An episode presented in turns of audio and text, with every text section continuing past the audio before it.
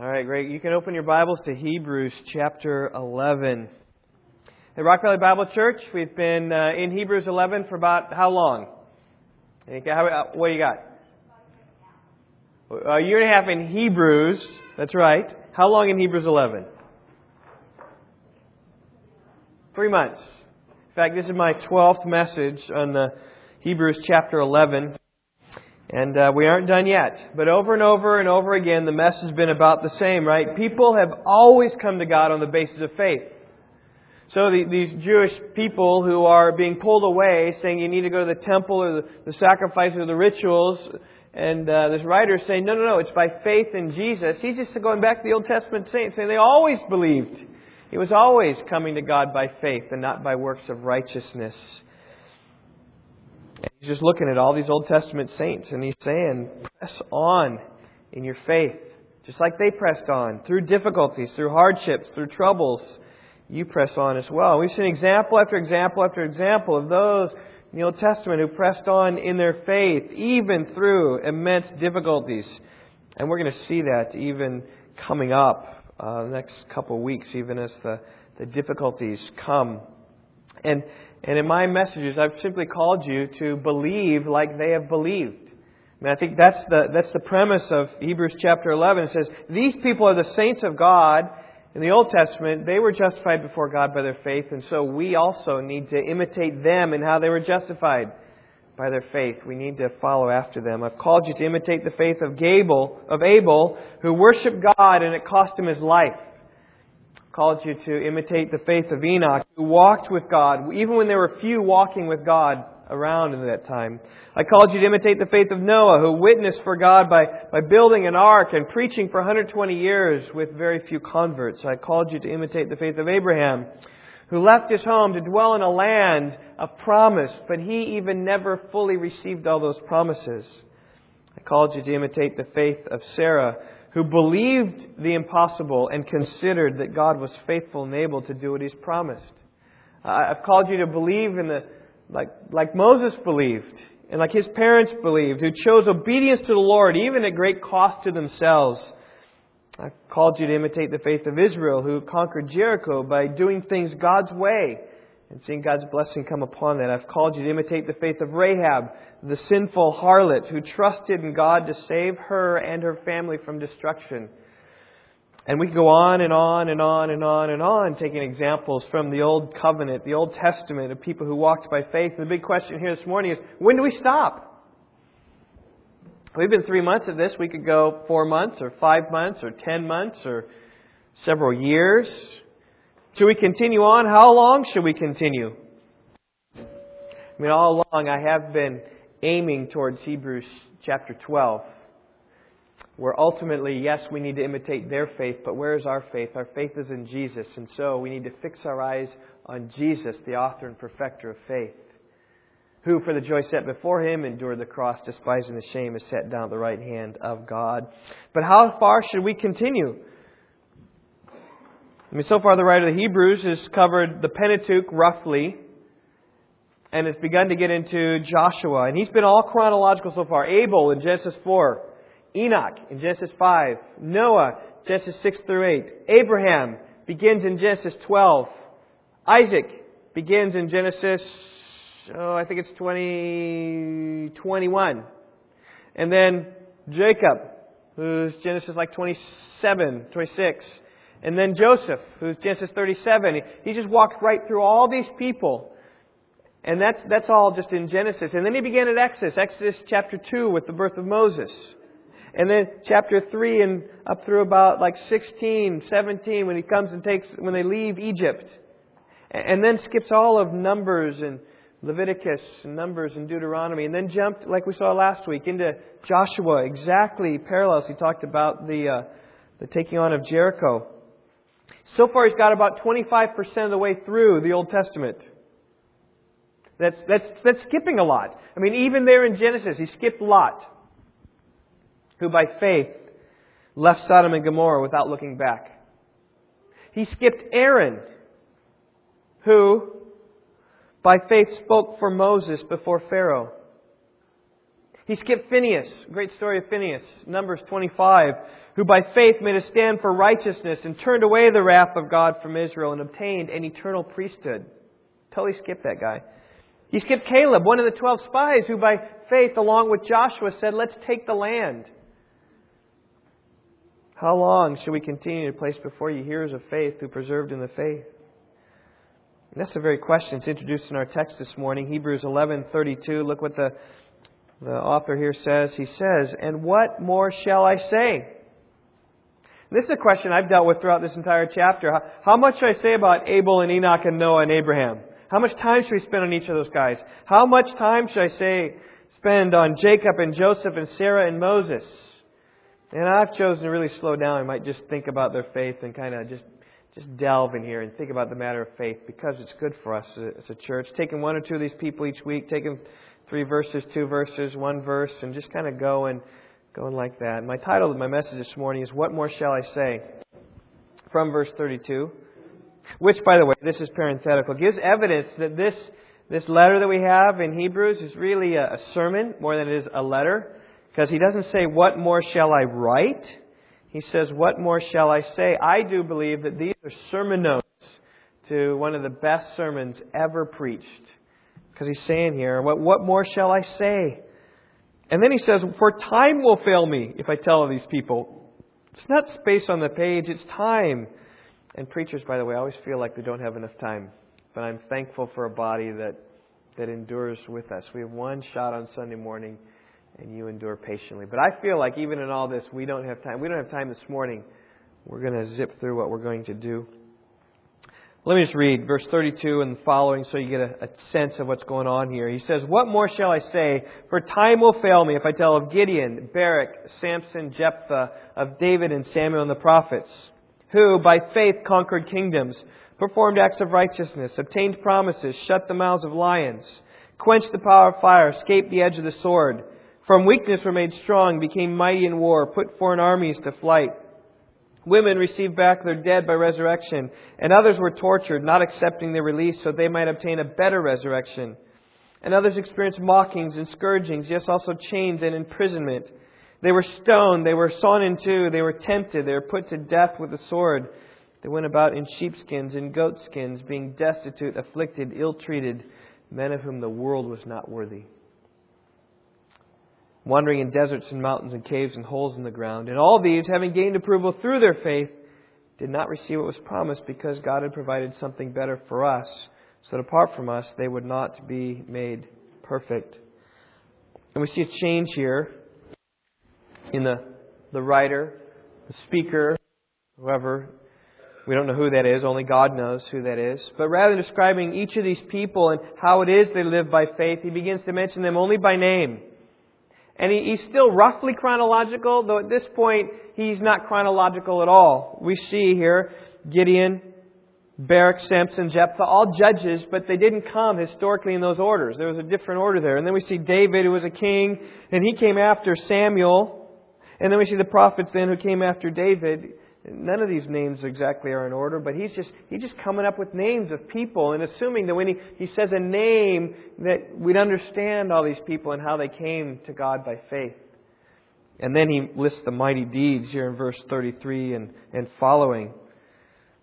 Mentioning the things that they did and some things that other saints of the Old Testament did. They, they conquered kingdoms. They, they obtained promises. They shut mouths of lions. They escaped the sword. They quenched fire. And I had every, every desire this morning to, to speak about the people and then the deeds that they did. The people, verse 32, and then 33 and following with the, the deeds they did. But I found the people in verse 32 too rich. So we're just going to cover one verse this morning. Verse 32, what more shall we say? And I just want to take these seven names of the people Gideon, Barak, Samson, Jephthah, David, and Samuel. And then we're going to try to lump all the prophets together if that's possible, right? That's what our aim is this morning. We're going to see these seven people, six people and a group of people, how they lived by faith. Let's talk about Gideon. Do you know about Gideon?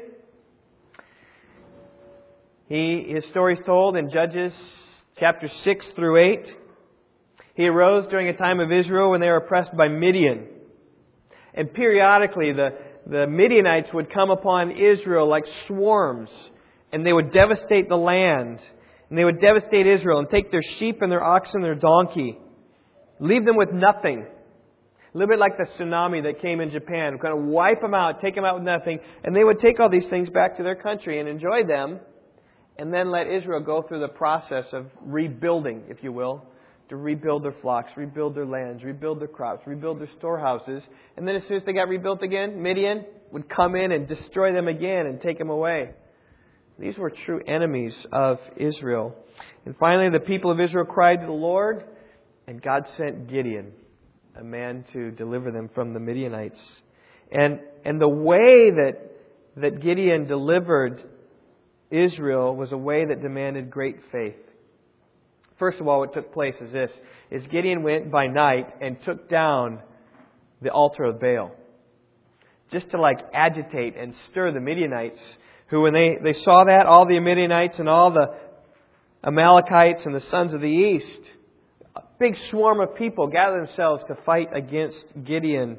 And so Gideon mustered his troops. He had more than 30,000 soldiers. In fact, he had 32,000 soldiers ready to fight against the Amalekites, the Midianites, and the sons of the east, all, all these people that they had gathered to fight against them.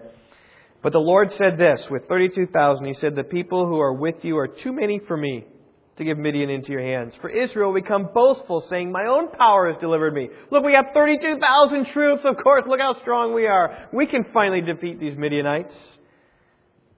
So, Gideon had to reduce the size of his army. So God told him firsthand to say, Whoever's afraid and trembling, go. And you know how many left? More than two thirds. 22,000 of the troops left. They said, Oh, I get out. I don't have to fight these guys. I'm gone. So down to 10,000. Right? That's a better army to fight the Midianites with, right? But God said, No, the people are still too many. So he took them down to the water to drink. When they're down drinking, Midian was, or Gideon was supposed to watch how they drank. Now, think about it. You're, you're thirsty. You're down by a, by a bed of water. How would you drink? Well, a couple ways. Either you can get down and lap like a dog. You kids know what a dog looks like. You guys do, right? Harley, what? How, how does he drink? exactly. And you might do that, or or you might get down on your knees and just start, you know, like sucking it all in. You might do that. If you did that, you're going home. Because only those who, who knelt down like this and cupped the water into their, into their mouth. It's only those that he kept. And you know how many of those there were?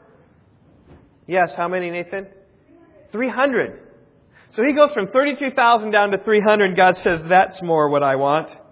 And God says, Judges 7 7, I will deliver you with the 300 men and give the Midianites into your hands. And Gideon, by faith, he believed the Lord. Now, I'm not sure about you. I wouldn't be so thrilled with these prospects. I'd rather take the 32,000. Thank you very much. I'm not, I would rather not take the 300. Wouldn't you? Yeah? Which of you would rather take the 300? That's right, because you got faith, Caleb. That's right. Only by the, the hand of God. But those are the people of faith. People of faith realize that the most important factor in any difficulty is the face of God. So in other words, if God is for us, who can be against us? Romans 8:31. It's a great reality of life, right? If God is for us, nobody can be against us. The body they may kill, Martin Luther said, but God's truth abideth still. Shadrach, Meshach, and Abednego going into the fiery furnace said, Oh, you may kill us and it may not be quenched, but we're going to trust God. But if God is for you, nobody can be against you. Jesus said, Don't fear him who can kill the body, but fear him who can kill both the body and the soul and put him into hell. God is the one who can deliver, and He can deliver even with 300. And even as we think about it as Christians, right? If God is for us, if, if God has favored us in Christ, there's nobody who can be against us. I mean, there might be people that come against you, that might say some evil things against you, that might do some things, but if God has forgiven us in Christ, like eternity is settled, we don't have to worry. We stand or fall before the Lord and Him only. And if God has received us, no tongue can bid us thence depart, the hymn says. And that was the faith of Gideon. He believed God. Okay, there's 300. So they went down Um, they went down took the men against the camp of the Midianites by night. And so um, they split up into three groups 100 here and 100 here and 100 here. Before they left, though, Gideon started handing out trumpets and put empty pitchers in their hands, all of them, just according to the word of the Lord. So we had a 100 here with trumpets and pitchers, and a 100 there with trumpets and pitchers, a 100 here. He split them in the middle watch of the night. Then all the men blew their trumpets. And they smashed their pitchers that were in their hands. Right? They just made this big ruckus. And you know what happened? the people were scared and they, they were stirred up in the middle of the night and they were confused. They started fighting each other and killing each other and they fled. God defeated the whole army with 300 people. They were far outnumbered. But they smashed these pitchers and blew the trumpets, and Gideon delivered Israel from the hands of the Midianites by faith. And I, I really believe that the call of Gideon upon our life as we think about, okay, what, what aspect of Gideon's faith are we to imitate as we come before the Lord? Is that we need to trust God despite how desperate circumstances look. Uh, I sent out in the weekly word this week uh, a syllogism. Paul Tripp said it. Something to the effect of this God's ways are best. God's ways are best. If God says it, we need to follow that. That is the best way. Let's obey Him like like uh, Gideon did. Second one is God's ways don't always look like they're the best to us. Remember? Proverbs 14, verse 12. There's a way that seems right to a man, but its way is the end of death. The way that might seem right, but God's ways are best, but we might want another way. We need to see God's ways, trust His ways, and then finally, you will reap what you sow. Galatians 6, verse 7. If you choose God's way, you'll reap blessing. And if you choose your own way, which seems right to you but isn't, you'll reap disaster. And so, so likewise, that's where we need to live. We just need to trust that God's ways are right, like Gideon did. And he saw 300 people take on the large army and win. And we can see that through Christ, we can take on the world and win as well. All right, well, the next person in the list, verse 32 there, it says Gideon. I've just told you about Gideon. And by the way, time isn't failing us this morning because we can spend all 45 minutes I have here, or, or an hour, an hour and 15 minutes, whatever it turns out to be, right here in verse 32, and we got time. Okay? But by this time, the author of Hebrews, I mean, he, he was he was already like 40 minutes into his sermon, 35 minutes into his sermon, but we can just go. Okay, here's Barak. Let's tell about Barak. You know about Barak? Yeah, you know something about Barak? Okay, well, let me tell you about him. Judges 4 and 5 is where his story is told. So Gideon was Judges 6 through 8. Now we go back to Judges 4 and 5. He was a judge who arose to deliver Israel from their distress. His story isn't as interesting as Gideon's was, so I'm going to be a lot shorter on his story, but it's a story of faith. During the days of Barak, Israel was oppressed by the Canaanites. And uh, through the prophecy of Deborah, Barak was take, to take an army of 10,000 people up to Mount Tabor and fight against Sisera and his chariots and his army. And so he took them all, these troops, 10,000 troops, to meet them. And the entire army of Sisera fell by the sword. It's a really simple story, right? Take this army and go and fight. But Psalm 20, verse 7, really summarizes the life of Barak. Some trust in chariots and some trust in horses, but we trust in the name of the Lord our God. And that's what really what Barak did because Sisera had all the horses and all the chariots. He just had a lot of people and fought and won because the Lord was on their side. Simple and straightforward. I, I think about this is that he, he wasn't called to take on an army at incredible odds. He wasn't called like Joshua to march around Jericho and just see its walls fall out. He wasn't called like Gideon to blow these trumpets and bang. He was called just to fight, just to flat out war, just head on, front on front he was called to be a courageous military leader, engage an army in battle. And, I think that we, we can learn from Barak is simply that he's like most of us. Certainly he was a leader, but he wasn't like a, a leader is called to do such extraordinary things. He was just called to do the things an ordinary military leader might do. And I just say God has called most of us not to take some heroic action of faith, but merely to believe and trust in Christ, walk with Him daily, share Him with our family, speak with Him with those who don't know Christ, calling them to believe, bearing fruit each day. That's what God calls us to do, and that's what Barak did by faith. God called him to lead an army, whatever He calls you to do, but probably just be a A simple judge is all Barak was. All right. There's Gideon, Barak, Samson. All right. Samson is one of the most interesting guys in all of the Old Testament. His story is told in Judges 13 to 16, and he had his faults for sure. He was a womanizing scoundrel who thought nothing about taking revenge upon his enemies. He would kill them at a whim. He would destroy their crops. Kind of just, if he was mad, right, he had an anger problem as well. If he was mad at the Philistines, he would just get back at him somehow. But the Spirit of the Lord was upon him, giving him incredible strength with the length of his hair. You kids remember that story?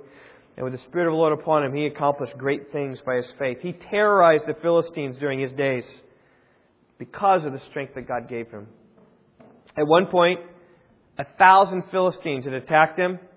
And you remember what he picked up and defeated them all? Yeah, what do you got, Andrew? A, do- a jawbone of a donkey. He took killed a thousand. Now, I'm not sure about you, but a thousand to one's not good odds. Last night I was with my daughter Stephanie, who is uh, seven, right? And and uh, she said, "Dad, can we wrestle?" So I wrestled with her a little bit on the floor, and she said, "Can we wrestle like we used to?" And what she means by that is is everyone against Dad. So five against Dad, and uh, I used to be able to take them all, and I could put them all down and kind of hold them. Not anymore. Right? So we haven't wrestled for quite some time, but five against one with several little guys, I can't take them. And Don, and uh, Samson took a thousand to one with a jawbone of a donkey. Speaks of his strength. But you then know the story about how he was deceived by his wife and figured out the strength of him, and they cut his hair, and the, the Philistines then captured him, and they gouged out his eyes so as to put him in a point of weakness.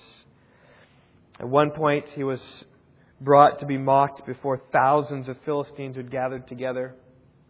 3,000 of them in this house or this building or something like that. And they wanted to bring him out. Hey, come and let us laugh at Samson, this one who terrorized us, because he is so weak now. And so Samson, blind as a bat, asked the boy who was there to, where are the pillars? Where are the main pillars of this, of this uh, house here? And so he found them. He's between the two pillars. And then Samson, by faith, called upon the Lord. He says, Oh Lord God, please remember me and please strengthen me just this time, O God, that I may be avenged of the Philistines for my two eyes. And then, grasping the two pillars, one on his right, one on his left, he took down the whole house of the Philistines. They're probably just breaking them. The pillars come down. He dies, and he killed more in his death than he killed in his life. It's the story of Samson, and he was a man who had faults, but he lived by faith in God. From him, I think we learn the lesson of God's power. We've got to imitate that. I mean, we'll never be as strong as Samson. We're not called to imitate the strength of Samson. Boys, I'm not calling you to grow your hair out. I'm not calling you to do that. But Samson had faith. The Spirit of the Lord came upon him, and he believed that he could do what God had called him to do. And I just tell you that when the Spirit of God comes upon you to do a specific task, you will have no lack. God will not call you to do anything for which He hasn't supplied you the strength to do it. Philippians 4 9. My God will supply all your needs according to His riches and glory in Christ Jesus. That's not wants, that's needs. He will provide for us, and we just need to be like Samson and trust in His power to be in us to conquer the trials and difficulties that come upon our lives. All right, we've seen Gideon, Barak, Samson. Now we go Jephthah. He's the next one here in verse 32. Do you know Jephthah? Okay. Not, not so much, huh? Nathan, you had your hand right on up for Barak. Do you know Jephthah? All right. Jephthah, Judges 11. Um, he's another judge. He's another one like Barak, not too spectacular. No jawbones or long hair for him. No wild plots of revenge. No banging pots and blowing trumpets. But Jephthah just merely held his ground. He didn't even advance against. He, he more just held his ground. The enemies of his day were the sons of Ammon. They were coming upon Israel, and the elders of Israel chased Jephthah down and said, Will you lead the battle against the Ammonites? Apparently, Jephthah had some leadership gifts. People came and sought him for these gifts, and then he said, Okay, I will do that. Jephthah then, when he kind of took some power in Israel, sent a message to the, son, to the king of the sons of Ammon, saying, What is it between you and me? Why have you come to fight against our land? And the king of Ammon said, Because Israel took away my land when they came up from Egypt, from the Arnon as far as the Jabbok and the Jordan. Therefore return them peaceably now. In, in other words, the king said, This was our land, but Israel came and took it over, like Joshua and the conquest. They took it over, and it belongs to us, so give it back to us. And Jephthah then stood firm in his faith, believing that the promised land is what God had given them. And if God had given them the land, Israel wasn't about to surrender, nor would God allow them to be defeated. Here's, here's Jephthah's statement of faith. Whatever the Lord our God has driven out before us, we will possess. See, whatever God has driven out, we'll take that because God has given it to us. I, therefore, have not sinned against you, but you are doing me wrong and making war against me. May the Lord the judge judge today between the sons of Israel and the sons of Ammon. You hear what he's saying? He said, God drove out the people from the land. So we are in this land, and this is our land. You're attacking. You're the one who's doing the wrong. We will stand firm on keeping the things that God has given to us. He said, let's fight it out. God's on our side. He'll vindicate our words. Now, like Samson, Jephthah had flaws. Before the war, he made a foolish vow. He said this if you indeed will give, he's praying to God, if you indeed will give the sons of Ammon into my hand, then it shall be that whatever comes out of the doors to my house to meet me when I return in peace from the sons of Ammon, it shall be the Lord's. I will offer it up as a burnt offering.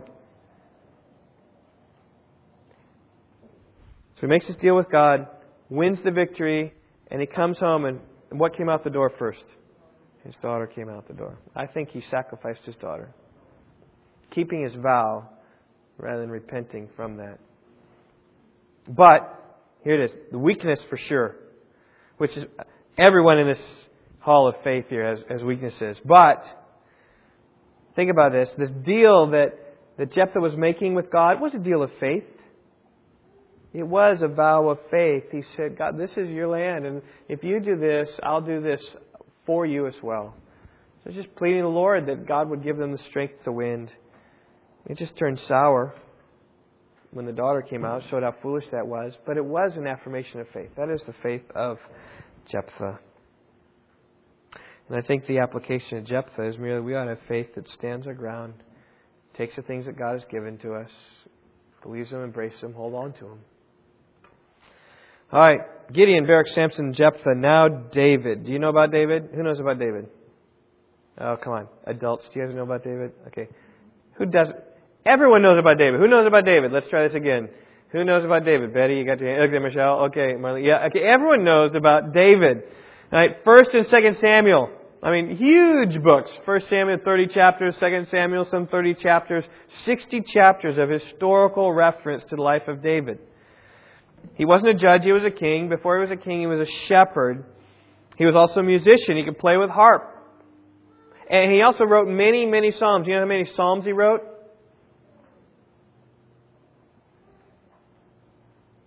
This will help you. 75 for sure. Half of all the 150 Psalms, 75 for sure, and probably some others that are just anonymous aren't to him.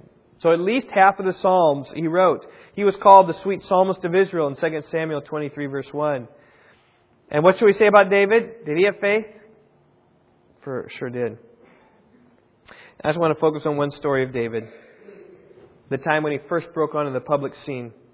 This is the most exciting story of David, I think, right? The Israelites were in a showdown with the Philistines. They're in the valley of Elah, which is this, this valley in, in Israel, and the, the Philistines were on one mount, mound or mount on the on one side, and Israel was on the other mount. And the idea was that the the valley is the battleground, but they're up on the hills, and they're kind of like like squaring each other out and evaluating each other. Now the Philistines had this guy.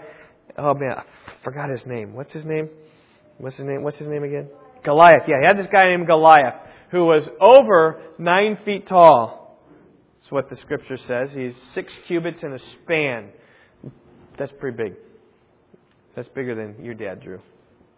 That's big. That's tall. He had this guy, champion of the Philistines fighter. He'd come out day after day after day under the valley floor and say to the Israelites, He said this, choose for yourselves a man and let him come down to me. If he is able to fight and kill me, then we'll become your servants. But if I prevail against him and kill him, then you shall become our servants. I defy the ranks of Israel this day. Give me a man that may fight together, that we may fight together. And that was taking place day after day after day for more than a month. In fact, for 40 days that took place. He'd come down and basically challenge. And nobody wants to fight Andre the Giant. We're not going to go against this guy. And Israel was, I don't know, plotting their move. But they're 40 days on the banks of the valley of Elah. And at one point, David's father sent David, who wasn't there, up to Elah to bring food to his brothers who were fighting actually weren't fighting. Actually, they were scared witnesses. They were looking at this guy, trying to figure out how they're going to defeat Goliath and how they're going to defeat the, the Philistines. Not only scared, they're just listening to this guy rage. And David heard this man's verbal abuse just once, and his blood was stirred. He said, Who is this uncircumcised Philistine that he would taunt the armies of the living God? So he immediately went to Saul, who was the commander of the army at that time, and said, I will go and fight this Philistine. Now, David was a boy. We don't know how old he was. Maybe 13, 14, 16, 18. We don't know how old, but he certainly wasn't a, a strong man like me. I mean, he, he was more of a boy, right? And, um, but David was full of, full of faith. But when David said, I'll fight, Saul said, No, no, no, you're not able to go against the Philistine and fight, for you're but a youth, and he's been a warrior from his youth. It's a big difference. He's a youth. But David, full of faith, said, The Lord who delivered me from the paw of the lion and from the paw of the bear, he will deliver me from the hand of this Philistine. That's faith right there, David. David said, God has been faithful in the past. I can delete I can defeat this guy. But it's not me who's doing it. Notice what he says. The Lord who delivered me from the paw of the lion and from the paw of the bear, he will deliver me from the paw of this Philistine, the hand of this Philistine. So David went down the brook, chose five smooth stones. So he went right down there to the brook and tried to pull them out, and he, he pulled out five smooth stones. Now, from everything we know in Israel, sometimes you might look, kids, in your store, you got a little stone like that. It wasn't a stone like that. Like it wasn't a big boulder either. Think baseball when you think about, right, Conrad? That's a good thing for you, right? To think baseball when he was uh, pulling this out. It, in fact, this this rock came out of the brook of the valley at Elah. When Yvonne and I were there in Israel, I forget, 14 years ago, 12 years ago, something like that, we were there at the valley of Elah, and we said, this, this might be the rock. Might be. Probably not. Probably not. Most definitely not. But it might. But it might be that it was, it's close to what David had. So he had five of these in his, in his pouch. And then he approached the Philistine. And Goliath said some insulting words to David, and here's what David said. He said, You come to me with spear and a sword and a javelin, but I come to you in the name of the Lord of hosts, the God of the armies of Israel, whom you have taunted. This day the Lord will deliver you into my hands, and I will strike down you and remove your head from you. And I will give the dead bodies of your army of the Philistines this day to the birds of the sky and to the wild beasts of the earth, that all the earth might know there's a God in Israel. And all this assembly might know that the Lord does not deliver by sword or spear, for the battles are the Lord's, and he will give you into our hands. I love that. That's faith right there, right? Confidence but it, notice, it's not confidence in David, it is confidence in God to accomplish all these things. So picture the scene. Andre the Giant is, a, is approaching SR, all right? And uh, SR's got this thing, and he's he's whooping it around. I mean, we, we saw we saw a guy in Israel take a sling and really throw this, and it was about a, a rock about this size, and he goes like this. He goes, whoo, and he threw it further than I could throw any baseball. That's for sure. Probably hit any baseball, I, I think. And so picture Goliath is coming. David's kind of swinging this thing around like this, and so they're, they're kind of approaching. I'm guessing 15 feet away, 10 feet away maybe, and David goes, knock! And it's no wonder that, Dave, that Goliath was killed, fell down when this thing lodged in his forehead from a close distance. And no wonder that he couldn't, couldn't gear up because they were coming close to one another. So he, he falls on the ground. David stands over the Philistine, takes his sword, draws out a sheet, cuts his head off. My guess is he held it up. Now, the Philistines, what happened to that ridge? That ridge was empty really fast. They took off. But Israel was victorious. David ascended the minds of Israel. He went out to reign then in Israel for 40 years, easily becoming the greatest king in Israel until Jesus came to be the greatest of kings. David's full of faith. I mean, after all, he was a man after God's own heart, believing and trusting the Lord for everything. But I want you to notice in the fight against Goliath how David fought. He fought in such a way as to make God look great. The point of the story isn't the great power of David. Rather, the point of the story is the great power of David's God. By faith, David was able to kill Goliath. In fact, even think about the statements that he said. He said, I'm going to strike you down so that all the earth might know there's a God in Israel. I'm going to strike you down that all this assembly might know that God doesn't deliver by sword or by spear, for the battle is the Lord's. David knew that in his defeating Goliath, it was had a theological explanation for it is that God is great and that God is the one whose name goes out through all the earth. And because of what David did on that valley of Elah, that one day, some, see, David's about a thousand BC, 3,000 years ago, we still hear about it today. And the purpose of that is so we might hear that there's a God in Israel. Do you imitate the faith of David? Living, fighting your battles, drawing people to look at the greatness of your God, or do people look at your battles and say, wow, look at how strong and smart and intelligent and rich you are? Let not the wise man boast his riches. Let not the mighty man boast his might. Let not the let not the wise man boast in his wisdom. Let not the mighty man boast his might. Let not the rich man boast in his riches. But let him who boasts boast of this, that he understands and knows me, that I am the one who exercises loving kindness, justice, and righteousness on earth. Let us so live by faith that people, when they see us and see the way they live, they say, wow, there's a Christ follower. Let us live by faith in such a way that our strength comes from Him. It's not us we preach, but Christ Jesus is Lord. Let us be a light on a hill that, that people see, right? Let, let, let your light shine before men so that people see that light and what? They glorify God. They don't glorify you for what a great light you have that's the point of David who lived by faith. And, and that's just one instance of David. We could spend weeks on David. So maybe go through 1st, 2nd Samuel. We will sometime. But by faith, we could go on like this. By faith, David did not touch Saul the anointed, but waited for God's perfect timing to be the anointed king of Israel. By faith, David waited for the Lord in the wilderness, trusting God's will for his life. By faith, David delivered those in Keilah who had been held captive by the Philistines. By faith, David cared for Abigail, who had been treated poorly by her husband. By faith, David overthrew the Amalekites who had overthrown Ziklag.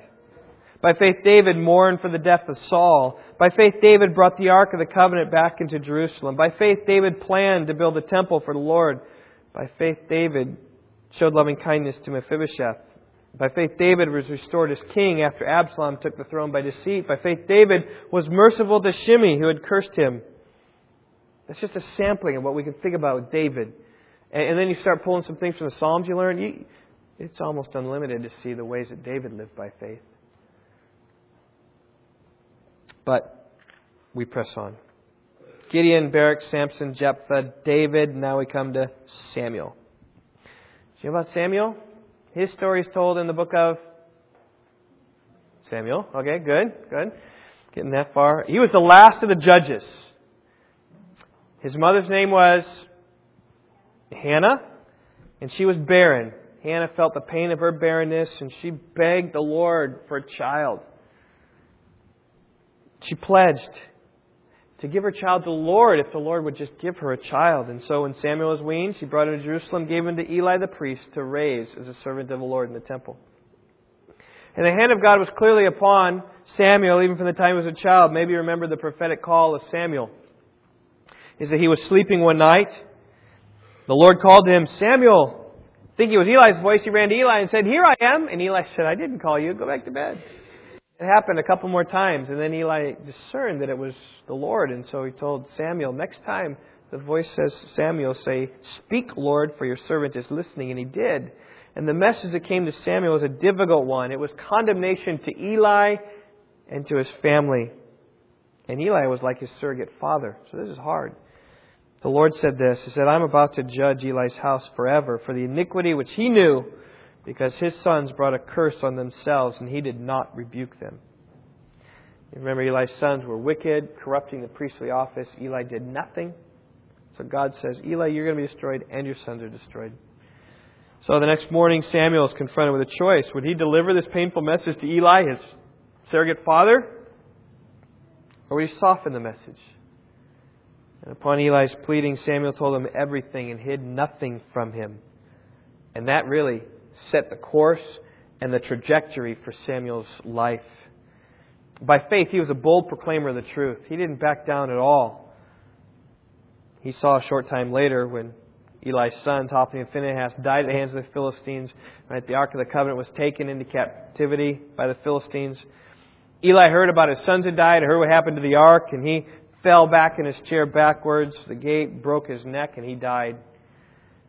And Samuel saw the words of the Lord come true in his life, and I, I'm not sure exactly when or how. I think Samuel said, Boy, if God says something, I'm going to do it. I'm going to say it. I'm going to speak it. And the testimony of his life was that God let none of his words fail. None of them. And such boldness characterized his life, like when Israel demanded a king like the rest of the nations. Samuel warned them and says, You don't want a king over you. Listen what he's going to do. He's going to take your sons and place them for himself and his army. He's going to take your daughters for perfumers and cooks and bakers. He'll take the best of your fields. He'll take a tenth from your flocks And yourselves will become his servants. You will cry out in that day because of your king whom you've chosen for yourself, but the Lord will not answer you. Yeah, we want a king, but you know what? This is what the circumstances are going to be. And what did the people of Israel do? They refused to listen to the Lord. God's ways are best. There are ways that might seem right to us. We'll reap what we sow. God's ways, let me be your king they thought was best was that we should get a king. They're reaping what they're sowing. They follow their own ways. God is not going to answer them like wisdom in Proverbs chapter 1, who mocks in the days of calamity. So likewise, they should have listened to Paul Tri- Ted Tripp. Paul Tripp. Boldness of Samuel then continued right on down this whole king thing, totally against the king thing. When Samuel was to be crowned king of Israel, he spoke out to the assembled crowds there. I mean, he, he was like the dignitary about to you know, give official sanction for this coming king. This is like the pastor at a wedding ceremony. He said this. He reminded them of the history of rebellion. You've rebelled here, you rebelled here, you rebelled here, you rebelled here. Even you said, A king shall reign over us. Although the Lord your God was a king. just rebuking them and saying, This is a bad thing. You want it, I'm doing it, but it's a bad thing. That was his message. And then he said, I will call the Lord that he may send thunder and rain. Then you will know and see that your wickedness is great, which you have done in the sight of the Lord by asking yourselves a king. And so Samuel called the Lord. The Lord sent thunder and rain that day, and all the people greatly feared the Lord and Samuel. And that was the faith of Samuel. I mean, he believed God and was ready to speak to all who were disobedient to him and warn them of the danger. That was Samuel. He was a bold proclaimer of the truth. The writer of the Hebrews had said anything about Samuel, might have said something like this. By faith, Samuel warned the people of Israel of the dangers of having a king. Then it gone on. But that's, that's, I think, what Samuel did. And here we see an application for us, right? We need to be bold in, in our proclamation. God has called us to be upfront and honest with people, straightforward like Samuel was. God's called us to be bold the gospel. Hey, you're dead in your sins. And apart from Christ, you're lost and you'll face eternal destruction, but God has given you a way of escape. It's through Jesus who died on the cross and his death bore the wrath of God for those who believe. You just need to believe. And you're made righteous.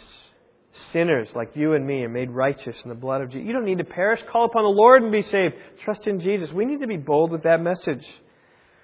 As people are going astray, God has called us to be a Samuel to imitate Samuel in those ways. Now, Samuel wasn't successful in turning people back to righteousness. They continued in the sinful ways. And so, too, we're not responsible for turning people from their wickedness. We can't control their hearts, but we are responsible for warning them of the destruction that awaits. I need to call upon Jesus. That's what we need to do.